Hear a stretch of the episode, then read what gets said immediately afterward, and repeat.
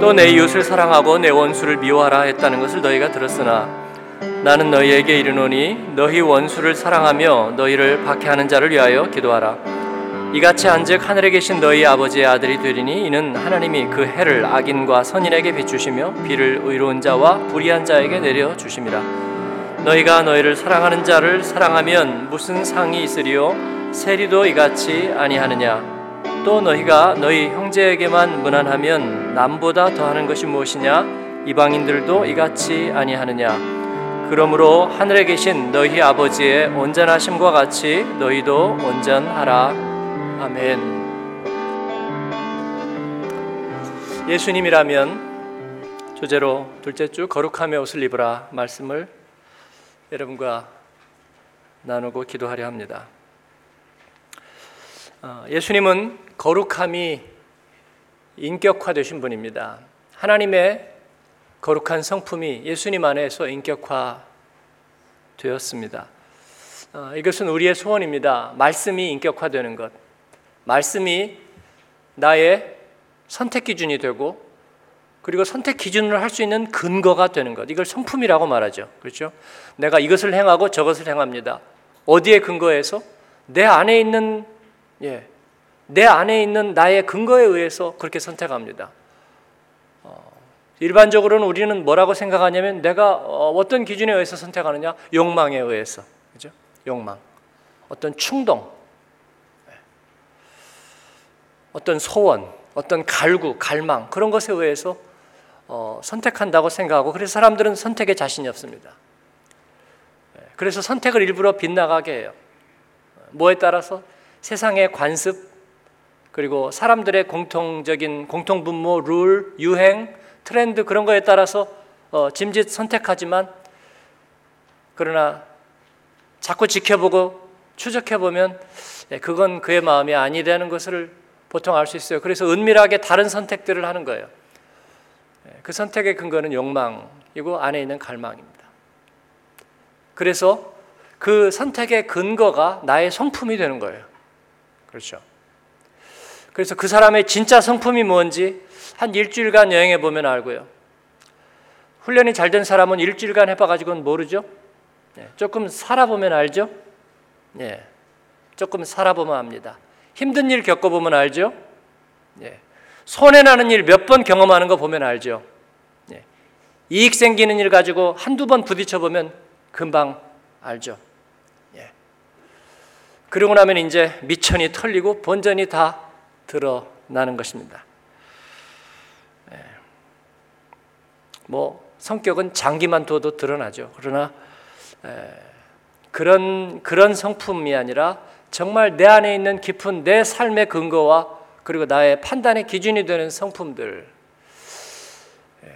그래서 우리는 그 어, 성품이 변화되기를 바라는 거예요. 예. 근데 그 성품이 괜히 변화되나요? 예. 그 성품을 온전하게 할, 온전하게 할 수 있는 뭔가 근거가 우리 안에 들어오지 않으면 성품은 온전해지지 않아요. 밖에서 바르게 살아라, 착하게 살아라, 정직하게 살아라. 그 얘기는 아무 소용 없어요, 여러분. 법조인들이 타락하는 경우를 우리가 너무나 많이 보았습니다. 네, 그들이 법조문을 몰라서 그러나요? 그게 옳지 않다고 생각해서 그러나요? 그럴 리가 없습니다. 밖에서 오는 것들인데요. 그러나 그게 내 안에 담기지 않기 때문입니다. 그래서 그들은 그게 성품이 될 수 없는 것이에요. 그래서 그들 안에 진정한 자기의 성품의 근거가 될 수 있는 네. 그 자기를 지배할 수 있는 생명과 같은 그 무엇이 우리 안에 있어야 되는 것입니다. 이게 하나님께서 우리에게 허락하시는 거예요. 우리는 이것을 잊어버렸습니다. 잃어버렸어요. 그래서 욕망에 의해서 이끌리는 삶을 살았습니다. 그리고 다 소모해 버렸습니다. 안이 공허하니까 말이에요. 예? 그리고 온도차가 나니까 내 안에 진정으로 내 안에서 뭔가 끌어오르는 것과 내 삶의 모습이 다르기 때문에 우리는 행복하지 않은 거예요. 나의 발을 사슴과 같게 하사 나로 나의 높은 곳에 다니게 하시리로다. 어떻게 하면 발이 사슴과 같이 될까? 사람들은 말하죠. 마음에 평안이 있으면 물어봐요. 평안하십니까? 아니요. 네, 평안하지 않아요. 평안해야 되는데 평안해야 되는데 평안하진 않습니다. 그렇기 때문에 우리 안에 진정한 자유함이 있다면 우리 안에 나를 이끌어가는 그 근거가 되는 바로 그 온전함을 내가 가지고 있다면 우리는 밖에서 어떤 바람이 불든지 평안할 수 있습니다. 자동차 안에 좀 튼튼하고 괜찮은 자동차 안에 있으면요. 밖에 비가 오고 막 바람이 불고 할 적에 굉장히 마음이 좋아져요. 여기가 얼마나 안전한 곳인지. 예? 그러니까 그걸 누릴 수 있단 말이에요. 그게 창을 뚫고 들어올 정도가 아니라면 굉장히 마음이 포근해지고 편안해집니다. 내 영혼이 편안하면 주님으로 인해서 내 영혼이 자유하고 담대하면 우리는 인생에서 걱정이 없는 거예요. 나의 발이 사슴과 같이 되는 것입니다. 그리고 기대가 되는 거예요. 하나님이 이런 일들을 통해서 또 어떻게 하실지 말이에요. 챔피언급 선수들은요, 조금 밀릴 때 예,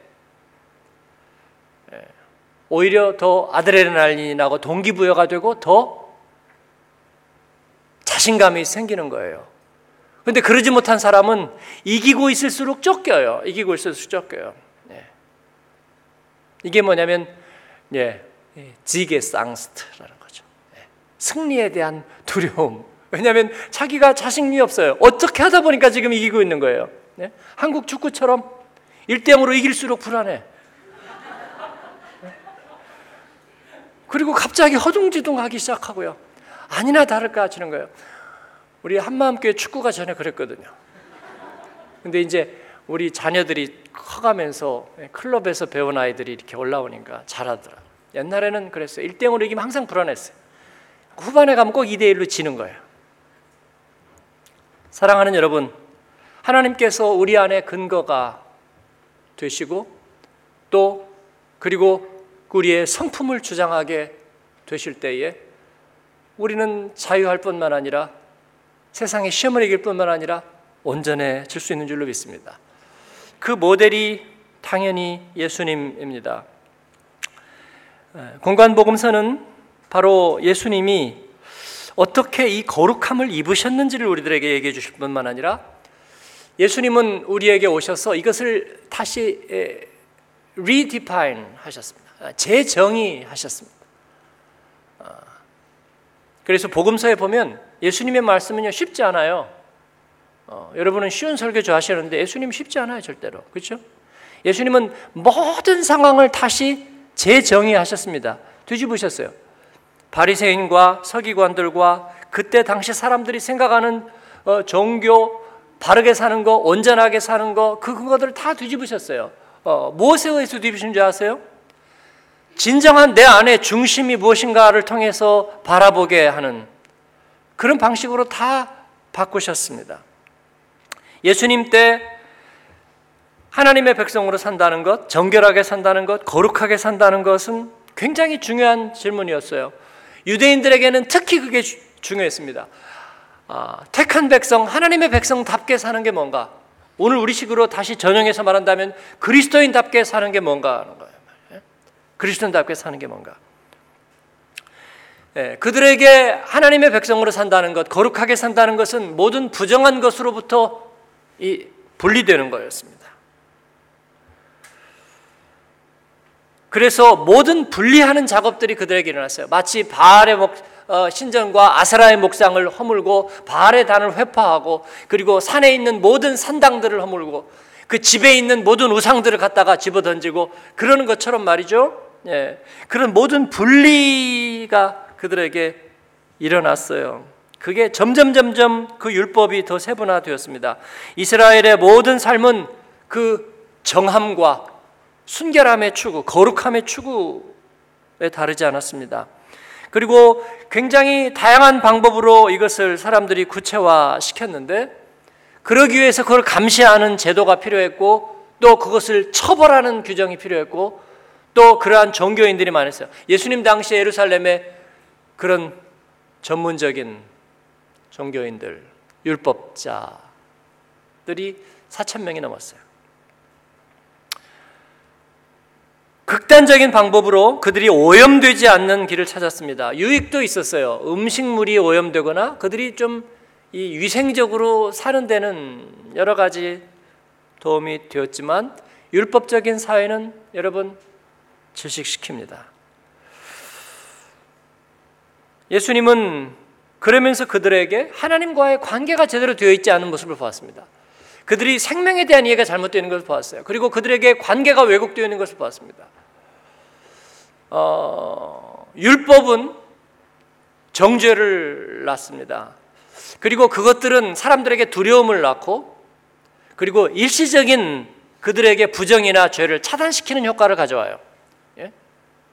예? 가늠한 자를 돌로 치는 것. 누가 그 용기를 다시 내겠어요? 그러나 그 근본을 새롭게 하지는 못한다는 거예요. 그리고 뿐만 아니라 그들의 삶 속에서 정말 중요한 것을 찾지 못하게 만드는 예수님은 그들 가운데 진정한 하나님의 거룩하심이 무엇인지를 깨닫게 해 주십니다. 오늘 우리가 읽은 마태복음 산상수훈에 의하면 예수님께서는 그들에게 뭐라고 얘기하시는가? 이 바리새인과 서기관의 잘못된 그 의, 공명심, 또 죄에 대한 어떤 극단적인 분리적인 태도. 아까 뭐 예? 인삼차 한 잔이나 음? 담배 한 가치나 말이야. 그게 그거 아닌가. 그렇습니다. 어, 나라마다 습관들이 있죠. 예, 술이 뭐, 죄로 여기지는 데가 있고 죄가 전혀 아니라고 여겨지는 데가 있고 어, 담배도 기독교에서 금기시하는 나라들이 있고 금기시 않는 데도 있죠. 어, 제가 종종 인용하는 칼바르트도 파이프 몰고 살았고 C.S. 루이스는 담배를 끊으려고 굉장히 애를 썼는데 형제가 파이프를 피면서 그 서재 양탄자 바닥에다가 계속 이렇게 재를 떨어가지고요. 아주 양탄자가 더러웠어요. 제가 그 얘기는 처음 하는데요. 아, 뭐가 우리를 순결하게 하는가? 무엇을 우리가 분리시켜야 되는가? 아, 그렇게 하다 보면 아, 선하기 개오사고 다 마음 먹기 따라 달렸지. 내가 어떻게 마음 먹느냐가 중요하지 뭐를 하냐 하지 않느냐가 중요한 것은 아니다. 그러면 이자놀이는요? 고리대금은요? 예? 그 다음에 예. 사채업은요? 아니면 기업 사냥은요? 아니면 사람을 고용해서 해결해 주는 해결사는요? 뭐든지 마음먹기에 따라서 다 되나요? 우리가 율법적이 아니라면 모든 것이 은혜라면 내가 마음의 중심만 있어서 된다면 모든 것은 다 가하나요? 사람을 비방하는 것도 중상하는 것도 험담하는 것도 헐뜯는 것도 모든 것이 가능하나요? 예. 그건 악의 소굴이 되겠죠? 악의 소굴이.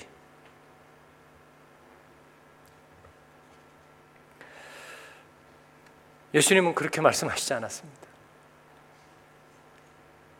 예수님은 오히려 뭐라고 말하냐면 너희가 바리새인과 서기관의 의보다 더 나은 의를 가져라 그렇게 얘기하고 있습니다. 많은 사람들이 그 말이 힘들어요. 예? 예수님이 죄 없는 자가 돌로 치라 그 말은 굉장히 사람들이 환호하는데요. 예수님이 완전한 의를 가져라 하셨다는 말씀은 애써 외면해요. 보려 하지 않아요. 너희가 이들의 의만 갖지 못하면 결단코 천국에 들어가지 못하리라 그렇게 말씀하시는 거예요. 그 완전한 의란 무엇인가? 마태는 우리들에게 얘기해요. 완전한 의란 무엇인가요? 첫 번째는 예수님은 율법을 인용하시면서 율법의 정신이 뭐냐? 그렇게 말씀하세요. 하나님을 사랑하라. 무엇을 다해서? 마음을 다해서. 한번 따라하겠습니다. 졸리시니까. 마음을 다해서 하나님을 사랑하자. 그건 wholehearted. 네. 전 마음을 다해서. 네. 그런 것입니다. 어, 여러분, 어, 문이 잠겼어요. 그래서 열어야 됩니다. 예. 지금 문이 열리지 않으면 안 돼요. 뭐 어떻게 열어야 되겠어요? 비스듬히 조그맣게 약간 약간만 열어요? 사람들이 말하죠. 더 써. 아, 다 열어야지, 다 열어야지, 다 열어야지. 그죠? 다 열어야죠. 그게, 그게 완전입니다. 그게 온전히 여는 거예요. 예? 스위치를 켜요. 불이 들어와야 돼. 스위치를 켜. 어떻게 켜요? 다 켜야지, 다 켜야지. 조금 터치만 해요? 돌리다 말아요? 아니요. 완전히 돌리는 거죠. 완전히 돌려. 완전히 돌려야 불이 들어오죠, 여러분. 네. 약을 어떻게 먹어요? 예? 항생제, 안티비오티금 일주일간 하루에 하나씩 7일 먹는 거 어떻게 먹어요? 완전히 다 먹어요. 7일 다 먹어요. 옛날 우리 한국처럼 이틀치만 먹어요? 그러니까 내성이 생기잖아요. 끝까지 다 먹어야죠. 그죠? 그게 완전이에요. 어려워요? 어렵지 않습니다. 양보해요? 아니요. 그런 것은 없어요. 크리스찬 퍼펙션, 그리스도인의 완전이란 그런 것입니다. 하나님의 컨셉대로, 처방대로 가는 거예요. 문은 완전히 연다. 약은 끝까지 먹는다. 그렇죠? 예. 신발 구개 신어요? 아니요. 제대로 펴서 제대로 신는다. 그래야 편하다. 이것이 하나님께서 우리에게 주신 완전의 개념입니다. 그런데 우리는 자꾸 거기서 물을 타려고 그래요. 물을 타려고. 하나님이 정말 그렇게 원하시겠어? 하나님이 그렇게 째째하겠어? 예, 하나님이 뭐 물질 이런 거 가지고 뭐 그렇게 하겠어? 내 마음이 그냥 순수하면 되는 거지. 마음의 순수가 뭔데요, 여러분? 예? 마음이 원하는 게 뭔데요? 우리 마음이 원하는 것들은 언제나 욕망이에요. 죄예요. 그래서 우리는 거기에 따라서 흔들리는 거예요. 하나님께서는 우리에게 표준을 주시는 것입니다. 우리를 온전하게 하기 위해서, 우리를 편안하게 해서, 우리를 진정한 구원에 있게 하시기 위해서. 그래서 우리의 온 마음을 원하십니다. wholehearted. 온전한 마음을 가지고 우리가 하나님의 말씀 앞에 선다면 우리는 하나님 앞에 언제나 그 하나님의 은혜를 누릴 수 있는 줄로 믿습니다. 이것이 더 나은 의예요. 바리새인과 서기관들은 상대화시켰습니다. 자기보다 조금 못한 죄인과 자기를 구별해 가지고 스스로 약간 우월한 데 서 있었어요. 그래서 보이기에 어떻게 보이는지 그런 것들이 더 중요했습니다. 그러나 예수님은 그 마음의 중심을 원하셨습니다. 안식일에 밀박 사이를 걸어가고 그리고 그 배고파서 밀밭을 자르는 그들에게 예수님은 그것을 용납하셨어요. 그 기준이 무엇인지를 보셨습니다. 그 기준이 무엇인지를. 네. 사랑하는 여러분, 저와 여러분이 하나님 앞에 온전해지기를 바랍니다. 온전함에 대한 사모함이 있고 거기에 대한 선포함이 있게 되기를 바랍니다. 그러기 위해서 어려운 거 하나도 없습니다. 하나님 앞에 내 마음의 중심만 드리면 되는 것이에요. 어제 말씀드린 것처럼 예수님은 하나님 앞에 목마르셨습니다. 그 목마름이 추하지 않았어요. 말씀드린 것처럼 목마른 사람들 보니까 아무도 추한 사람을 제가 보지를 못했어요. 왜냐하면 그것은 가장 근원적인 갈망이기 때문입니다. 목마름은 오히려 아름다워요. 여러분 CF 선전에서도 목말라서 물 이렇게 마시는 거 보면 굉장히 좋아요. 예. 뭔가 해갈이라는 것은 언제나 가장 근원적이고 소중한 가치입니다. 하나님을 향해서 목마른 건 아무 죄가 되지 않습니다. 온전한 마음으로 하나님께 목마르고 그리고 하나님의 표준을 사모하는 저와 여러분 되길 바랍니다. 온전함이라는 것은 또 하나는 뭐, 뭐냐면요. 모델링이에요. 모델링. 예. 온전한 모델링. 온전한 표준을 갖고 있다는 것입니다. 여러분, 문을 얼마나 열어야 되죠? 거기에 대한 매뉴얼과 표준이 없이 우리가 어떻게 하겠어요? 거기에 대한 온전한 표준, 그 표준은 변함이 없어야 하고 온전해야 되는 거예요. 그래서 율법은 1.1획도 땅에 떨어지지 않아요. 그것은 벌 주기 위한 함정이 아니라 표준이기 때문에 그렇습니다. 많은 그리스도인들이 표준 없이 살려고 그래요. 예배도 하나님 앞에 표준 없이 그냥 열린 예배고 그냥 찬양 예배고 그러다 보니까 표준이 없다고 생각하는 것 같아요. 그렇지 않습니다. 하나님 앞에 우리가 마음의 중심이 들여지고 거룩하신 하나님 앞에 표준이 있는 예배를 드리는 거예요. 예수님이라면 어떻게 하실까? 그것은 온전한 모델을 우리가 생각하는 것입니다. 하나님 앞에 표준을 가지고 그리고 온 마음을 가지고 주님을 따르는 저와 여러분이 되기를 바랍니다. 예수님은 그렇게 모든 삶에서의 사건들을 모든 케이스들을 다시 재정의하셨습니다. 자기의 중심으로서가 아니라 하나님의 표준으로서 그렇게 하셨어요. 이것이 완전한 의입니다. 이것을 산상수훈에서 예수님은 여덟 가지의 복으로 말씀하셨어요. 마음이 가난한 것, 의에 줄이고 목마른 것, 온유한 것, 애통하는 것. 이 모든 것들이 하나님 앞에서의 그 갈망과 마음의 중심과 표준을 말씀하고 있는 거예요. 여러분, 하나님의 높은 의를 사모하고 높은 표준을 사모하는 저와 여러분 되기를 주님의 이름으로 축원합니다. 표준을 가져라. 그리고 표준을 마음의 중심에 품는 것입니다. 내가 전적으로 그렇게 받아들이는 거예요. 그리고 세 번째는 결단하는 것입니다. 적용과 결단은 우리 그리스도인의 삶에서 뗄 수 없고 너무나 중요한 거예요.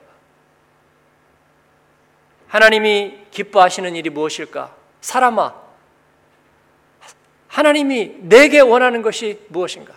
공의와 인자와 겸손이 아니냐? 미가는 그렇게 말했습니다. 주님이 우리에게 기뻐하시는 선하시고 기뻐하시고 온전한 뜻이 무엇이냐? 로마서 12장은 우리에게 그렇게 묻고 있습니다.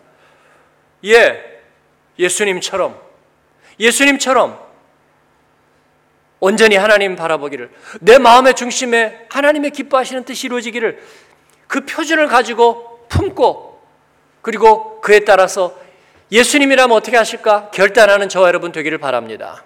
그런 예배자가 되기를 바래요. 그러기 위해서 예수님은 많은 사람들을 만나셨고 그들의 부정함을 고치셨습니다. 그들의 질병을 고치셨고 불의를 고치셨습니다. 마가복음에 보면 예수님이 그것을 어떻게 고쳤는가 하는 예수님이 구체적인 행적이 나오는데요. 마가복음 5장에 보면 예, 그 핵심적인 예수님의 행위들이 나오는데 예, 거기에서 예수님은 그들을 고쳐주셨는데 그들의 마음에 있는 그 주인과 근거들을 바꿔주셨어요. 뿐만 아니라 그들의 삶의 자리를 바꿔주셨습니다. 그 마음의 중심이 어긋나 있는 데는요, 잘못된 장소가 있다는 거예요, 여러분. 잘못된 장소가. 군대 귀신 들린 그들이 그, 어, 그 광인이 거하는 삶의 자리가 어디였는지. 언제나 죽음과 아, 밀매를 하고 있었어요. 죽음과 타협하고 있었어요. 그 안에는 어둠과 더러움이 있었어요. 예수님은 그 삶의 자리를 바꿔 주시는 거예요. 마음의 중심을, 마음의 근거를 바꾸실 뿐만 아니라 삶의 자리를 바꾸는 거예요. 예수님은 그래서 병자들에게 내 자리를 들고 일어나 가라 그렇게 말씀하셨어요. 너의 그 병든 자리, 예? 그, 그 질병과 그 안에서의 그 원망과 그 상실한 마음으로 늘 밀매하고 타협하는 그 자리를 떠나서 네 자리를 들고 가라 그렇게 말씀하셨어요. 우리는 종종 그렇게 얘기하는 것입니다. 우리의 마음 속에서 어 그럴 수밖에 없어. 그럴 수밖에 없어라고 말하는 거예요. 네? 그 순간 우리는 다시 그 자리로 다시 돌아와 서는 거예요. 그 자리를 들고 일어나 가야 되는 거예요. 거룩함에 대한 갈망도 있고 온전함에 대한 표준도 있어요. 그러나 다시 가다 보면 다시 그 자리. 유행가 가사처럼 우리 삶의 자리가 부정의 자리라면 거기서 벗어나야 되는 줄로 믿습니다. 주님은 그러한 우리들의 삶의 자리를 exchange 해주셨어요. 그들을 가서 다시는 죄를 범하지 말라. 다시 가시는 그 상황, 그 동기, 그 자리로 다시 가지 말라고 말씀하시는 거예요. 터가 중요하다. 맞습니다. 분명히 중요합니다. 명당 분명히 있습니다. 그러나 이 세상의 자리, 몇 자리, 터자리, 복자리 그런 자리가 아니라 죄의 자리이냐 은혜의 자리이냐 내가 습관적으로 죄에 빠지는 자리이냐 그렇지 않은 자리이냐 그 자리가 있는 거예요. 여러분 성령 안에서 그 자리를 바꾸시는 은혜가 있으시기를 축원합니다. 그건 여러분의 몫입니다. 예수님이 명령하셨습니다. 예수님이 우리를 치유하시고 우리 안에 하나님의 거룩한 표준을 담아두시고 그리고 다시는 그 자리에 있지 말아라. 우리가 뭐를 끊는다는 것은요.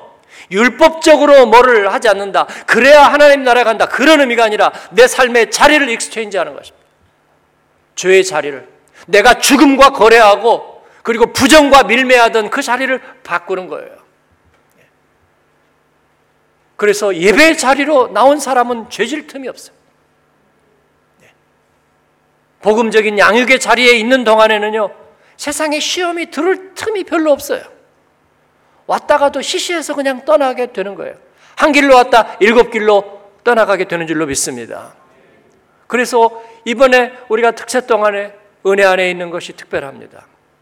우리는 뭐, 아, 뭐 졸리기도 하고 피곤하기도 하고 뭐 더 힘든 것 같아요. 자꾸 그런 얘기를 하지만 예, 우리가 그럴 때마다 야 웃기지 마.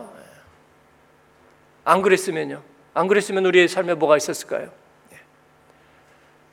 하나님께서 여러분을 복주시기 원합니다. 예수님의 온전하심과 같이 온전하게 하시길 원합니다.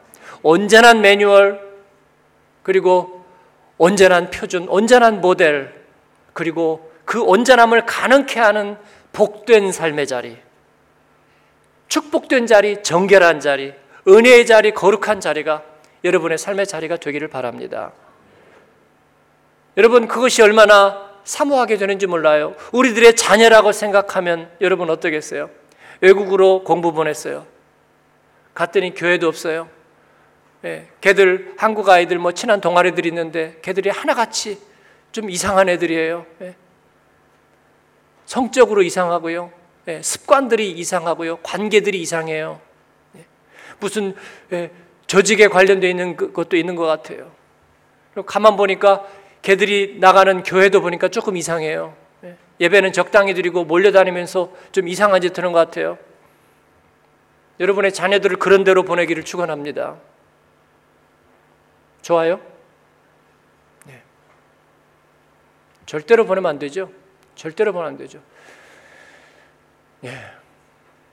우리는요. 그렇게 하면 안 되죠.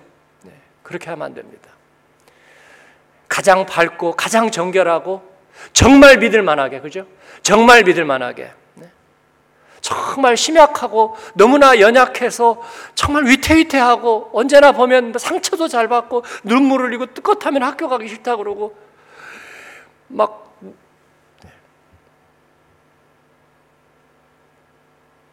우울증에 걸린 아들을 둔 전에 었던그 안수 집사님 얘기처럼 그 아들이 와서 아빠 나 안락사 시켜주세요.